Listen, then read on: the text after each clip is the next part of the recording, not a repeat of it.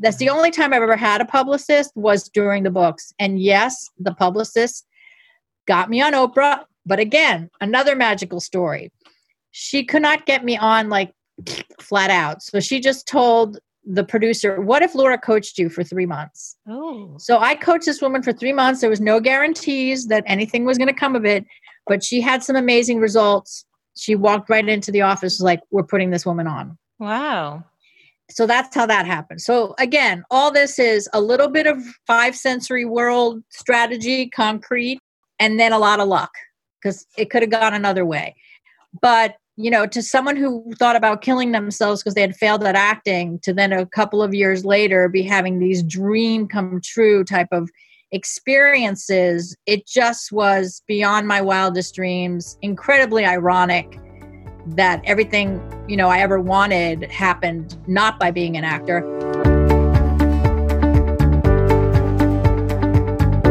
Welcome to the Good Life Coach podcast. I am your host, Michelle Lamoureux. The intention of this show is to awaken you to your fullest potential. Join me each week for inspiring interviews to elevate an area of your life, as well as interviews with women entrepreneurs who are creating success on their own terms. Each episode provides actionable tips to guide you to design a life you love. Hey there, it's Michelle, and welcome back. I have a great show lined up for you today. We are going to be discussing how to navigate transitions, specifically around career. Whether you're a stay at home mom who knows she wants more and a job that no longer lights you up, out of a job, or feeling called to something more and need clarity in your career or life direction, this show is for you. Joining us is best-selling author of five books, Laura Berman Fortgang, and today we're diving into some of the key tips from her book, Now What 90 Days to a New Life Direction.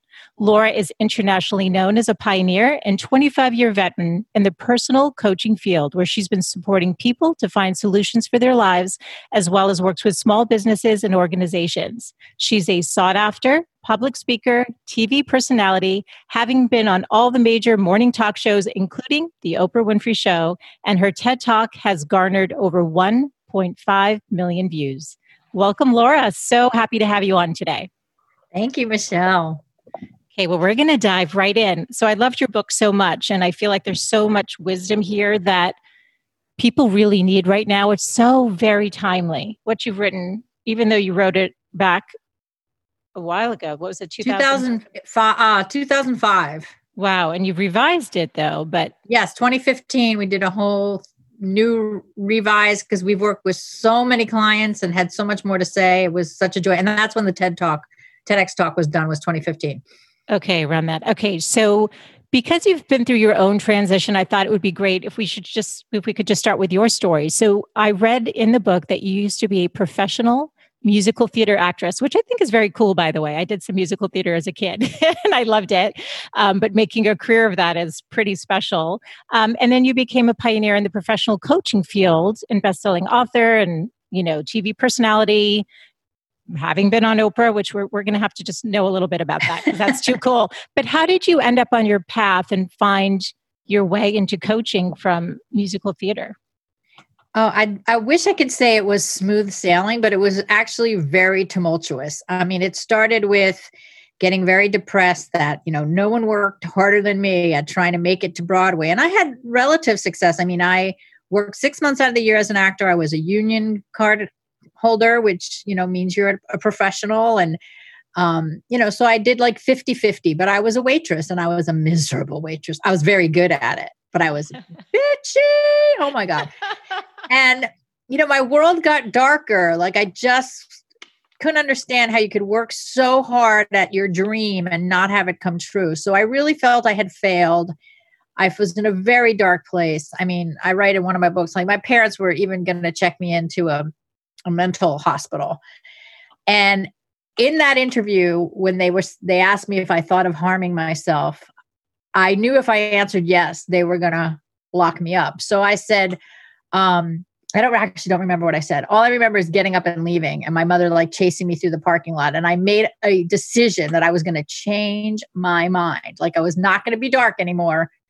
I was going to find a way out. And it was really like a, I, I, at this point I had been through a lot of therapy and I chose not to do therapy when I was in my darkest place. That I don't recommend, but it was because I felt like I was spending so much time looking at the problem that I wasn't looking for solutions. So I uh, used the Course in Miracles, which is psycho spiritual self study course, as the basis of my healing, and I did that darn thing, and I changed my mind. And all I could be grateful for because I didn't see anything to be grateful for. And as I tried to shift around, the only thing I could see to be grateful for was that I had five fingers and toes on each hand and each foot. So I started there and it really, I changed my mind. And on the other side of the depression was an intuition that I never realized I had intuition. And my intuition was so strong at that moment. Sometimes you need a breakdown to hear that voice clearly. And, you know, I wish I could bottle this, but my intuition was so persistent and it was so clear. It said, call Jay, who was an acting mentor of mine, he has a new career or a new job for you. That was, I've never had such direct like intuition. And it bugged me and it bugged me and it bugged me. So I called Jay. And in those days, there was no internet yet. So I found him by calling information. and I didn't want to tell him that this voice in my head was telling me to call him. So I just said, you know, I'm not happy doing this anymore. I don't know what else I would do. And he's like, well, I'm a coach and I could help you figure it out. So I was a client for two years. He helped me sift through a lot of things. And then one day, as I was, my next idea for what I might do was to do presentation skills training. Since as an actor, you're always on stage, people ask you, how do you do it? How do you memorize your lines? How do you, whatever. So I started doing that, but quickly realized that to get the best out of people in their presentation, I had to access the human. And I needed a different technology, like just telling you how to speak or hold your hands or what to speak about was not enough. So I looked at Jay and I said, I want to do what you do. And at that moment, Thomas Leonard, who was the grandpapa of personal coaching, he was starting Coach University, mm-hmm. which was the first acting acting school, the first coaching school in the United States. Mm-hmm. So I was student number 16. Wow. And those same 16 people started the International Coach Federation, which now is the largest body worldwide to certify coaches and certified colleges or anyone who's doing coaching. Mm-hmm. And so that's a long story, but um, I, I, I want to point out two things. You know, one, it came from great pain and surrender and giving up knowing anything. And two, it came from listening and following my intuition with and the other intuition I had was you know you have killed yourself to be an actor and with the level of devotion that you've done this if you in the hardest profession in the world if you just put that energy into the real world quote unquote you would succeed and i was right within within 3 years i went from student of coaching to having a reliable practice and there's loads of stories that go in there but well more than a reliable practice, right? I mean, at some point you ended up on Oprah. So obviously you did rise. And it's interesting because I think a lot of people, when they're doing something they feel called to do, like you did with the, the professional musical theater, and aren't making it in the way that they saw, can feel depressed. And sometimes the depression can be a wake up call uh, or that nagging. You just you know you're in that job and it looks great on paper but it just doesn't feel good. But your depression is what prompted you. Other people just stay stuck. They'd rather stay in the discomfort. And we're going to get i think into some of these tips that you have.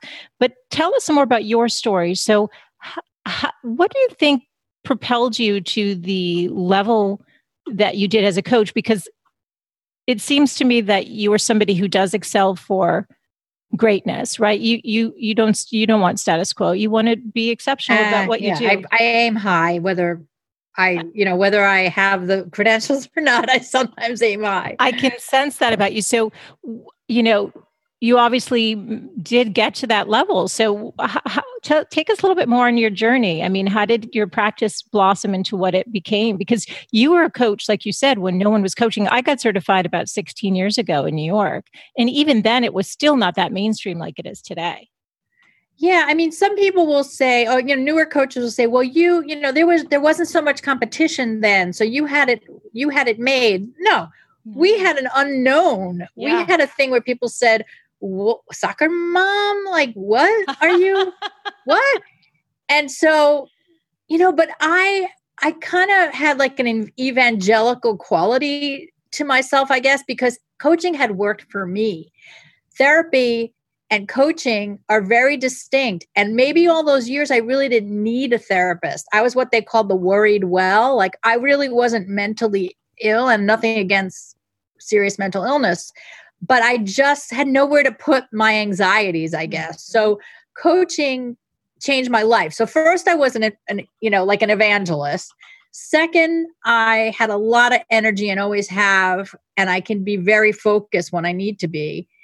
And three, I was fearless. I mean like it was nothing compared to going in to sing and having people not like you just because you have curly hair and that you you got rejected, right? So mm-hmm. the rejection didn't scare me because they weren't rejecting me they would be rejecting a concept that they never heard of. And the one thing that Thomas Leonard said that really stuck with me, he said, when you've coached 100 people, you'll know what you're doing. And I used to keep a little tally by the phone about how many conversations and how many people I had coached. And I remember the 100th person, like he didn't even hire me because in the consultation, we solved this problem. And I hung up, put the little mark on it, and went, I know what I'm doing so I think a lot of coaches nowadays that you know they they they're worried about Instagram, they're worried about a following, they're worried about their online course, they're worried about this, they're worried about that. I feel like the number one thing you can do to be successful as a coach is to be really damn good at it. And a lot of people want to skip that step, and it makes me very angry. Mm-hmm. Um, but just be good at it. I mean, if you have a conversation with someone that rocks their world, they're going to be talking about you. And again, the other thing is that people think coaching is giving advice, and it's truly not. It's asking questions or examining things from a different point of view that then the person has the aha. You know, I'm not giving you an aha. I am processing you. So I often say that coaching is not a an industry expertise uh, or a content expertise. It's a processing expertise. It's I know how to process you for you to get your own answers. But anyway, I don't even know if I answered your question. Oh, so how did I go from that to that? From to Oprah. well, the Oprah thing, I have to say, okay, so I hate when people talk about their success and they, they don't tell you how. It's like, oh yeah, it magically happened. Exactly. There was a lot of magic, I have mm-hmm. to say. Mm-hmm. And when I see magic in my clients, it's because you're telling the truth, you're crystal clear, and you're just putting one foot in front of the other. Now, the hard part of that story was that I did get a book deal. Uh, that was wait, okay. We will give your your guys the magic and the not magic. 1996, woo, long time ago. Thomas Leonard was very generous when reporters called about the new coaching field that he was pioneering, and he'd give us the the lead, like call this reporter. So I call this reporter from Money Magazine. I'm like the 20th coach to reach out to her, and she said, "You know, I really don't need to talk to any more of you. And I said, what, what, what, wait, before you hang up, you need to talk to this client of mine who went from making 50 grand a year to 500 grand a year over 18 months. And she said, oh my gosh, right? So she talks to my client and says, in September, we'll call you to take your picture. So in September, when they called her, the person who was in charge of the picture had no longer had a trail of who the reporter even was for that story and they didn't know why they were calling this woman. And she said oh they're doing a story on me and my coach. So this story that i was originally not included in became a story about me and her. And when that hit in december of 1996 i had 500 phone calls wow. to my office. I had to make my mother pretend to be my secretary. I didn't even have an office. It was in my house I had 350 people on a waiting list because they all wanted to make $500,000 a year. I had three publishers call me. The first one was like, Have you ever thought of writing a book? And I'm like, mm, Yeah, sure. The second one, Have you ever thought of writing a book? Yes. And the third one, you know, have you ever thought of writing a book? Yes. Would you like to line up? I've had three calls mm-hmm. today. Right. So I end up with a killer book deal with the with the through the William Morris agency. So if you're mm-hmm. listening out there, that is one of the biggest literary and celebrity agencies there are. How did I get in there? My dad's best friend was a lawyer there. So I go to the, the, friend, the lawyer, and I'm like, who wants to do my contract? Let me tell you this if you have a contract in hand to do a book deal, no one's going to say no to you. Okay. So it wasn't that I was any big scoop. It was other that other than I had a deal who would like to do it. So Warner Books is like, great, we deal with you. And I said, no, you have to call my agent.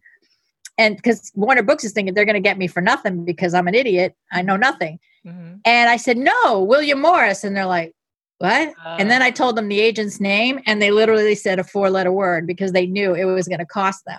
So I got a tremendous book deal. And I want all of you out there to know I reinvested every dime in it in marketing the book. You think it's hard to write a book? Marketing a book is a full time job. Mm-hmm. I invested every penny into marketing. And that's the only time I've ever had a publicist was during the books. And yes, the publicist got me on Oprah. But again, another magical story.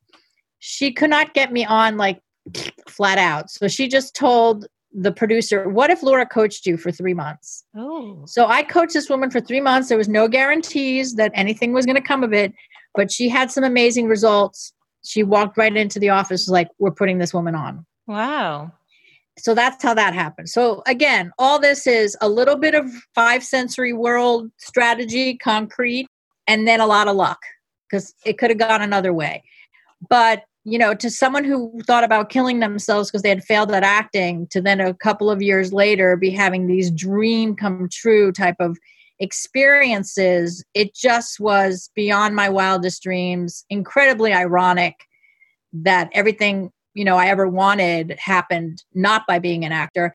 And in ret- and 10 years after that, I realized in writing one of, in the writing now what that when I was an actor, asked about a uh, at a scholarship scenario with that guy that ended up being my first coach. Uh, there was a scholarship for um, a program, and they asked me what would be possible if you were successful as a performer. And I thought I had like the Miss America Girl Scout answer, like you know the perfect answer. Being a eldest child, I had to have the right answer. And so I stepped to the microphone and I said, you know, if I were successful as a performer, people would see me on stage and be inspired to change something in their life. Mm. They'd be moved by a play in a way that made them uncomfortable and change something in their world. And if you look at the answer to that, which didn't hit me till 10 years later, the true reason I wanted to be on stage was to cause change in people and to influence them and to have them um, transform by living through a piece of theater. And so now I put on my own theater. this is so We're doing good. theater right now. Oh my goodness, Laura. Okay, so a lot of what I'm hearing though is intuition guiding your path, but having the courage to follow through when that voice was going and follow that next step, follow the next step and allow things to unfold. And then I love the word magic that you're using. I mean, a lot of those are either the synchronicities or things aligning in your favor. So do you believe that when you tune into, in the book you call it your sixth sense, uh, sensory right? Which is the world. Yes, your six world. like we do six sensory um, career coaching, not five sensory. Right, which would be really tuning into that intuition because I right. actually I believe that life is about remembering. Like I think it's planted and part of our path is to kind of brush away all those cobwebs and the voices and everybody wanting us to be something and bending and twisting and trying to be something else and then ultimately coming back to ourselves. And you had the dark night of the soul, if you will, and then you yep. you emerged and and and had. And I call that the life blueprint, which is in the book. Like what you're yes, saying of like yes. it's kind of in there, yeah. But you have to get rid of the social mores and all the constructs and find you. I call that the life blueprint exactly. So, you know, I see it with clients all the time. Like luck and synchronicity come when you are aligned with your soul when you're not doing things for all the five sensory reasons meaning i got to pay the mortgage i got to do the college for the kid. Like all those things are true. I don't i i mean believe me i i my husband and i are both self-employed. We take high risks and sometimes we've gotten screwed financially but you know um we have risked all those comforts that people who have a paycheck have but the rewards most of the time by aligning with your intuition and your sweet spot of what you know you can give the world I do see rewards for it. I do. And, you know, but funny enough, it's not always about making more money. Sometimes when people make a change, it's about less money. But then if you have all the money in the world and you're miserable, what's that? What's Is that, that, your criteria for happiness? No. So I see more people willing to, okay, make a little less, be more prudent, but be doing something that they feel great about every day. And that's where I get down to the difference between what you do and who you're being. like the motto of now what is career satisfaction doesn't come from what you do it comes from who your job allows you to be I love that. That's a quotable. And I know Oprah was quoting you on that episode because yes. I watched the Oprah, clip. Oprah I love like, that. Oprah like my perfectionist quote. What's what's a perfectionist? Oh, that's very cute. Well, Laura, people are going to be like, okay, well, help me now, Laura, because this sounds right. great. And I want to be on that path. I want that magic in my life. Um, you know, it's interesting because you revised the book after 9-11, right? Was it after a few years no, after? The, the book the was book, written as a result after, of Oh, right. I'm sorry. The book was written as a result of 9 11. And then in 2015, you updated it. Yeah. Okay. But we are now in a pandemic. And I feel like it's especially timely right now because a lot of people are out of jobs and they're doing a lot of soul searching right now. So I'm wondering, um, you know, based on your experience and what you've written in the book, can you share? You talk about there are three blocks that people have when trying to figure out what to do. How do they navigate that? Yep. Um, I call them the three blocks to clarity, right? So a big one, I'm I'm skipping to number two. A big one is identity. So like if you are just mired to an identity like I'm a white collar executive or I'm just a mom, that's an identity. Or, you know, I never went to college, so I can't do da da da da da. I mean, the list goes on of identities that people cling to you know like that's why you can't see yourself as anything else because you are so wedded to that identity. So it requires looking at it almost like a, an egg. And if you don't like eggs you don't like this example but bear with me. You know an egg every egg of every animal every size and shape right is basically like the same right? It has a shell and you open up that shell and there's the golden center inside. Well the shell is everything that can be taken away. The status the title the car the salary um, the admiration from other people. You know, maybe your Jewish grandmother so proud that you're a lawyer, whatever. All that can be taken away. The part that can't be taken away is the golden center. So let's say we use the example of a lawyer. You know, yeah, you put years into it. Yeah, you're still in debt from it. Yeah, you went to Harvard and you want to keep that prestige. But if you hate it, then what let's take the yoke of that what did you get you're a highly analytical thinker you're probably a great communicator verbal and written you may have a, a high sense of justice or fairness or you want to protect the little guy.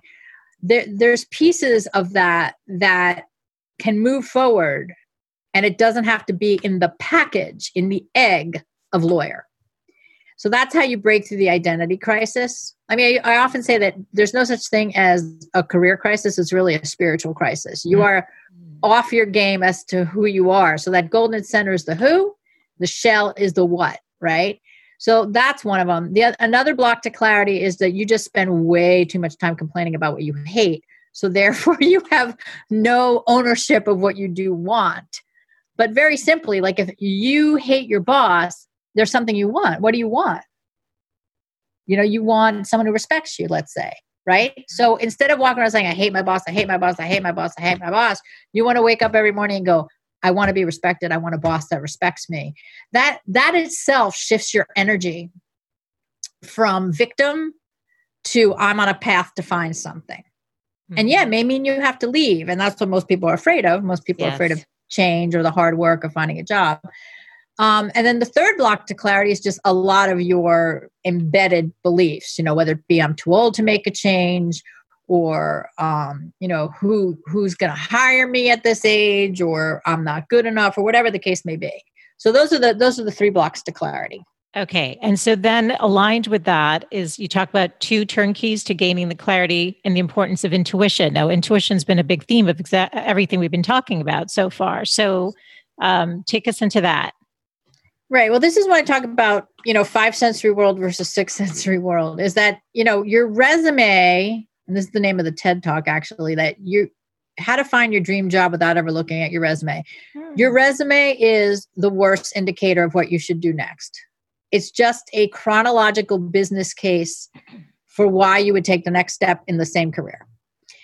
Um, so the turnkeys to the Now What program and my methodology is that we don't look at your resume, we look at your life story. Mm. And your life story will give me clues as to those things that need to move forward with you or those things that you made decisions about that no longer fit you.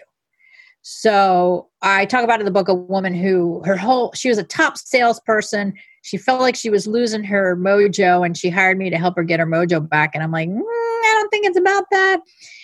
And her vow, a lot of people take make vows, right? So she made a vow that she wasn't going to be a teenage statistic because she had gotten pregnant as a young woman, had to give up a basketball scholarship and not go to college at first. So she swore, I will not be a teenage statistic. So yeah, she succeeded at that. You know, she broke records with sales and she made her life very successful and now she's 35 and it's like okay you're far past teenager so what's going to motivate you now?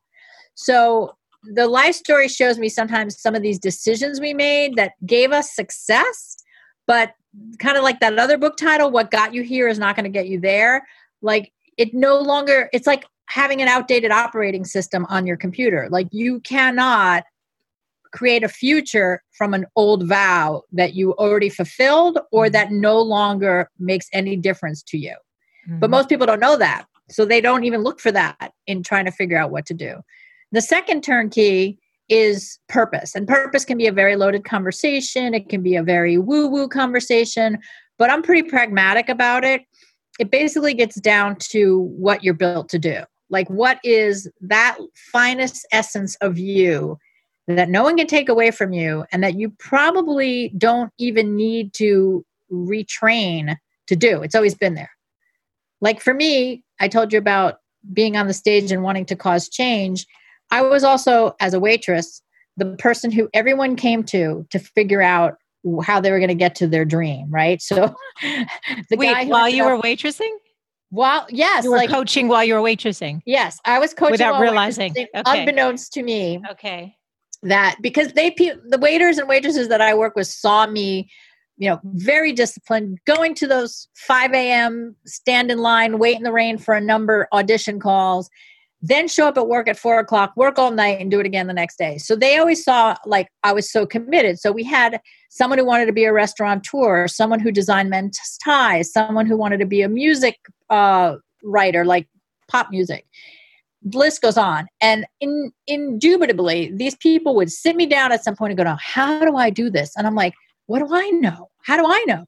But ex- this guy had his ties in Barney's, New York. This woman had a, had a restaurant in Martinique um, and St. Martin.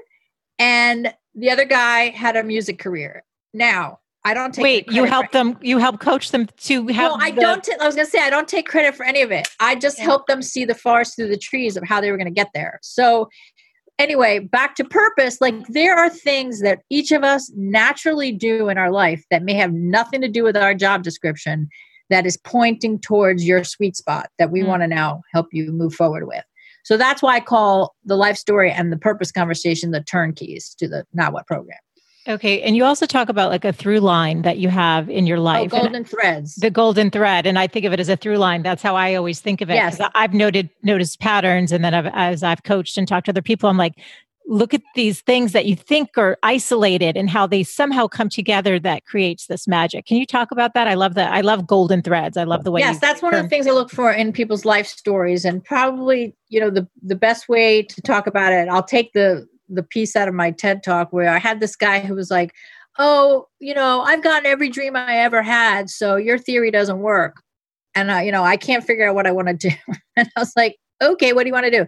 He wanted to do something around extreme adventure travel in nature, and he just could not reconcile it with currently being an advertising executive. So I said, "Okay, let's look at all the dreams you ever had that you succeeded at." His first dream was to be a magician when he was a kid, and he succeeded at that. So, okay, watch this. Then he wanted to be an architect, and he was. Then he wanted to be an advertising man, and he was. And now he wants to lead people in extreme nature travel because that's his thing. So, the through line to all that if you see a magic trick, you go, if you love architecture and you're looking up at buildings, let's say in Paris, you go, oh, if you've never seen a billboard in Times Square and you see one so big the woman's navel is the size of a cruise ship, you're like, and when you go out in nature, you go. I love so we saw through line of how he inspires awe in everything that he does. Oh my god, I just got goosebumps. So, but you you saw that pattern. Did he see yes. that pattern, or you saw that pattern? I saw the pattern. That's what I figured. You saw it, and you helped him recognize that pattern, and then he had the aha moment where he's like, "Oh yeah, yeah that makes sense." Yep.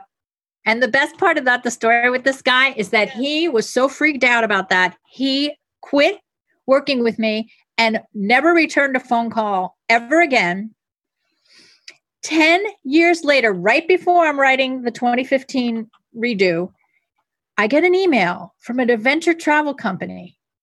And I was like, why am I getting this email? I didn't sign up for this. And something like made me look a little further down the scroll, and it was him. I love this. And I called him and I'm like, you son of a bee, you disappeared on me. and he goes, I'm here. I made it. I was so freaked out. He stayed in his job for a really long time, blah, blah, blah, blah, blah. And he let me talk to him 10 years later. He did it. Oh my goodness. I love this. You know what it reminds me of too is being in a relationship with somebody. It's so good in the beginning and you fall in love and everything's magical and you picture this whole life with this person. And then I don't know, a year later, it's not so magical. And two years later, it's even less magical, but you stay because the idea of leaving what's comfortable and familiar and also what you had imagined being so perfect in the one or whatever your story you're telling yourself it's sort of analogous don't you think in terms of how it we, is. yeah. We create constructs to stay comfortable. Yes. You know we don't like being pushed to the edge of our comfort zone. And i get it you know i'm not i'm not 100% fearless you know once i mean i have three kids a mortgage and three colleges you know like you become a little less fearless in your older age but um you know you have to you have to look for where you're uncomfortable. And it's like you know do the hardest thing first. Do the thing that makes you uncomfortable. And the growth is the prize. It doesn't always work out dreamy but the growth is the prize. Like i just ran for office twice in three years.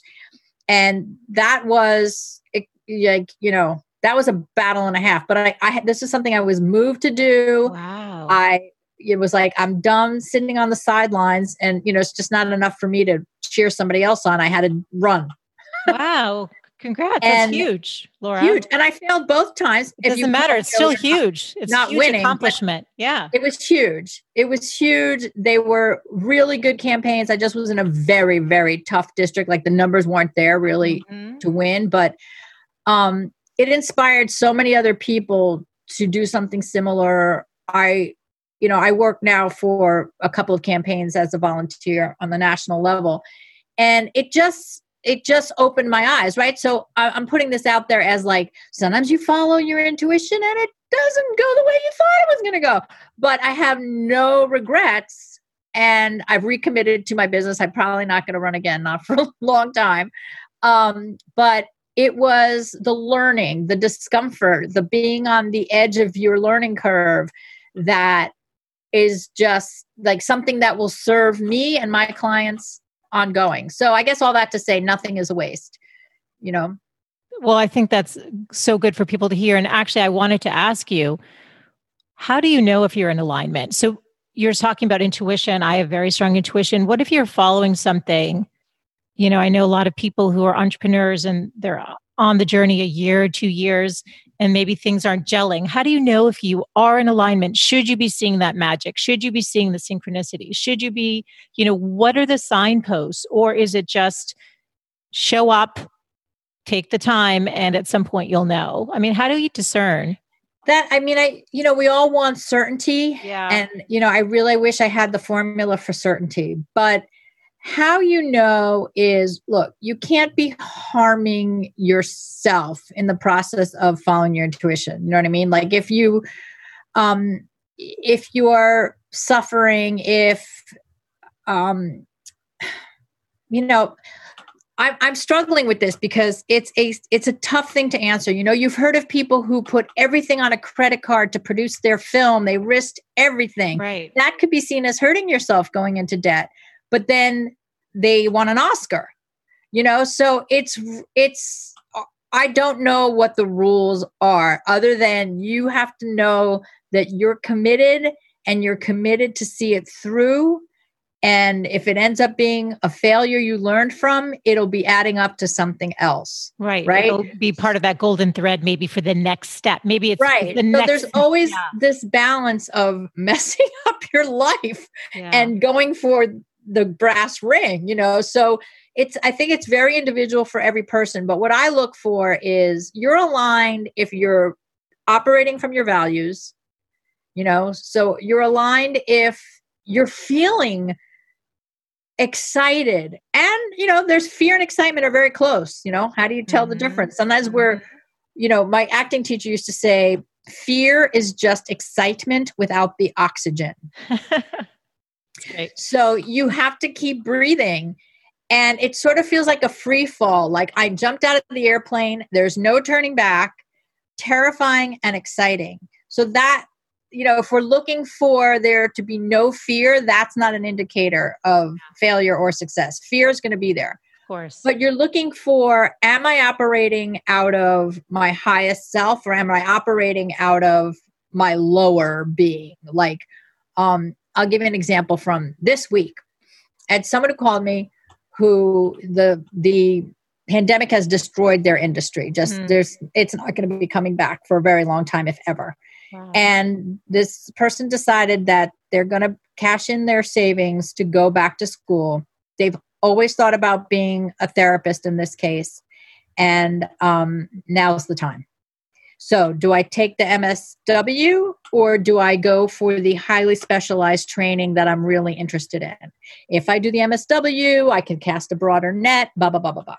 So, I how I look at this is where are we operating from fear and where are we operating from love? So this is a course in miracles, right? It's to me it's very black and white. Are you in fear or are you operating out of your higher self? To go for the MSW was operating in fear, covering all her bases. It was not going to interest to her. She's very advanced already in her understanding of psychology. It's going to be boring. And then I said to her, "You're that's that choice you're making out of fear." And she goes, "You're right. Damn it." Right? So she Mhm. tells me that she's going to apply to the more specialized program calls me the next day to say the msw application is closed for another year so now that choice went away Mhm. and we're waiting to hear if she got accepted to the specialized Wow. one right so Wow. That encompasses everything we were just talking about risk fear right you're always afraid when you're going for something but making a decision out of fear is distinct from feeling fear because you're trying something new does that make Mhm. sense Yeah, it's perfect. I love that answer. And, you know, I'm just thinking you, you've coached tens of thousands of people. Maybe there's, have you seen any characteristics though, or traits that people have where the ones who follow through and can find that success as they define it? You know, that Yes. they, can you share some of those? I'm just curious because you must see some patterns by now. Um, ask me that again. I'm not sure if I got that. Okay, so Patterns for what? Well, characteristics of people who follow the path and find fulfillment versus those who do give up. Oh, okay. So, um, the people who follow the path uh, to fulfillment, they they've just they've made a, decision that they're not going to be miserable anymore. Um, that they're that that is not no longer an option, right? So that. they'll Yeah. follow. That was you. That was you. That's interesting. right. Yeah. Right. So I'm not going to live in misery. So if I choose otherwise, what takes me out of misery? Right. So Mm-hmm. they they follow that. The other I call it also like what's your criteria for happiness? And it's not like the happiness of having a smile on your face every day, but the the criteria for happiness being, you know, can your basic needs be met? Right? Because we're not happy if we're in if we're living on the street. Of course. Can your basic needs be met? And can you honor the things that are important to you, like having integrity or having honesty in what you do or helping others in what you do? Right. So the criteria becomes, again, more internal criteria than external criteria of what the world expects from you. hmm Does that make sense? Yeah, it totally does. And it, it just it makes me question though, then does somebody because you talk about you can't be miserable, you can't lose your home or that kind of thing, but can you pursue the thing and then sometimes have to do the things that maybe were part of your money path. job. the money job. Yeah, that's basically what I'm saying. Do you got to do the consulting gig because you had the marketing background and you know you can make the money there, but really what you're trying to do is become, you know, a coach or something else. Yes. I mean, look, there's I let's call that a crossover, right? So sometimes you have to have a crossover. Like you're gonna have to do the thing for money, but your eye is on the prize. Um, and eventually there'll come a place where you resent the consulting job because it's taking away from your coaching practice. And you may not yet have a full, full, full coaching practice, but if you took away that consulting, you'd finally have the time to get it to where it needs to be. So there's usually a breaking point time when you're doing those crossover type things. Mm-hmm. And that's when you take the leap of faith. So you don't have to do it blind, like cut right. off everything yeah. and go for the gusto. Yeah. You can have a crossover where there'll be a breaking point where you can no longer do both and then you'll choose the one that you you want most and take that risk.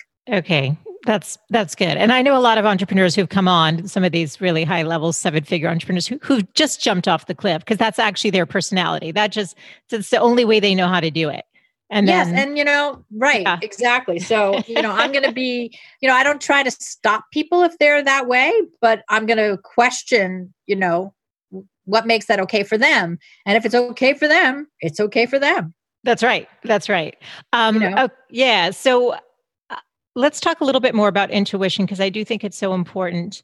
So for you and i get this too where you just get that voice and it won't stop and the message is the same and it's very simple and it's over and over. Call for me sometimes it's call a friend call this friend. And it's somebody i haven't talked to. It just happened actually last week where her name was coming so so strong laura that i had to pick up the phone. Like i we don't call we we text if anything um and i texted her i'm like are you okay i don't i just didn't even know why i was writing that she had had an emergency appendectomy t- the day that the voice started mm. and i'm like mm. gosh i got to pay attention to that voice more it's not the first time that's happened but let's leave the women listening with this because this sixth sensory way of being is i think it's you know we're kind of the first generation that has this opportunity. You talk about it in your book. I've seen it with my parents. You know, they've you the generations that have worked so hard just to create this foundation for us now to really live our soul's journeys right so yes we are very privileged we are so privileged but it creates sometimes pain because we're still holding on to some of these old patterns and i think sometimes it's even I don't know if this is true in our DNA. Like I really feel like it's embedded. No, no. I mean, it's known that you can pass on, you know, trauma through DNA. And so I think you should you can also pass on work ethic. You know, the immigrant work ethic is and I, I said at the top of my TEDx talk too, is like my my if my grandfather, the butcher who came over here at 17 years old on a boat alone, mm-hmm. heard me say, you know, people want to be happy at work, he'd be like, happy? Who want you know, happy is putting food on the table. What are you talking about? right. So so you know two generations later we are very much in that push and pull of like do the right things go to college get the right job yeah. stay in it for as long as you can have a retirement. You know and nowadays they're questioning whether a college education is worth the investment. You know so the world has changed and we're not changing with it yes. unless we listen to our intuition. Yes. And and you, that example you gave of intuition is perfect. And also intuition i find yeah. will repeat itself will become firmer and firmer till you listen to it but it never yells at you. That fear yells at you. Yes. Fear says horrible things to you. Intuition is calm and firm. Call your friend. Call jay. Call jay. Call jay, okay. pick up that phone today. Right. My, my mom just thought of an old friend to find to pick up the phone and find out she was on her deathbed for mm. and died two weeks later. And i'm so happy my mother had her last opportunity to oh. talk to this ah. friend. So we have to listen to that voice. And you know, the, and the, I think the way to know that it's intuition is that it'll be persistent and it it won't be mean to you. I love that. Okay, okay. So um we could cover so much more, but is there anything that I didn't ask you, Laura, today that you want to leave the women listening with? Um you know, I just I would love for people to come visit my website, nowwhatcoaching.com or laurabermanfortgang.com and watch what's happening this fall. So if you're a coach, we're about to do a big training for coaches in October. And if you're uh, someone trying to figure out what to do with your life, stay tuned because we yeah. have a we have a big new product coming up at the end of October as well. But if I were to say like a parting thought, it would just be that something's trying to emerge and the world will be robbed of it if you don't listen to that. Oh. I love it so much. Well, I usually ask the women, um, yes, to my guests to leave the women listening with their three best tips for living a good life. So I would love to hear your thoughts on that. Um, our conversation has been so rich. I, I think that to help this emerge for people, I'd say the three tips are learn learn to say no. Be comfortable with saying no to the things that don't bring out your best. Um, put yourself at the top of your priority list. And I have children. I know how hard that is. I've been through all the stages, but doing your best to give yourself you time so you can hear that voice of intuition. Mm-hmm. And finally, stop undervaluing yourself. I love it. Yeah. You've got to value yourself enough to when you hear that intuition, you make it a priority to act on it, despite all the things pulling at your attention. I this has been an amazing conversation and this whole show is about awakening to what's possible and to listen to and follow through on those I call them sometimes little whispers that are in our minds and and to really honor those. So this is so aligned with that and I'm deeply grateful for your time. Where can people learn more about you and your work, Laura?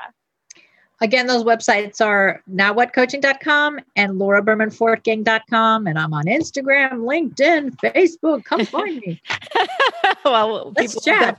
And I'll definitely link uh, your TED Talk in the show notes as well today. So thank you so much for your time. I so appreciate it. It's a pleasure. Thank you so much. This is Michelle Lamoureux, and you've been listening to the Good Life Coach podcast. Now, remember, all of the show notes can be found over at thegoodlifecoach.com. Now, I have one favor before you sign off today. If you've benefited from any of the shows that you've listened to and really enjoyed the content, would you be kind enough to take just one minute and rate and review the show over on Apple Podcasts? It's how I know what's resonating with you, and also it helps other women find the show. Thank you as always for tuning in, and I look forward to reconnecting next Wednesday. Bye for now.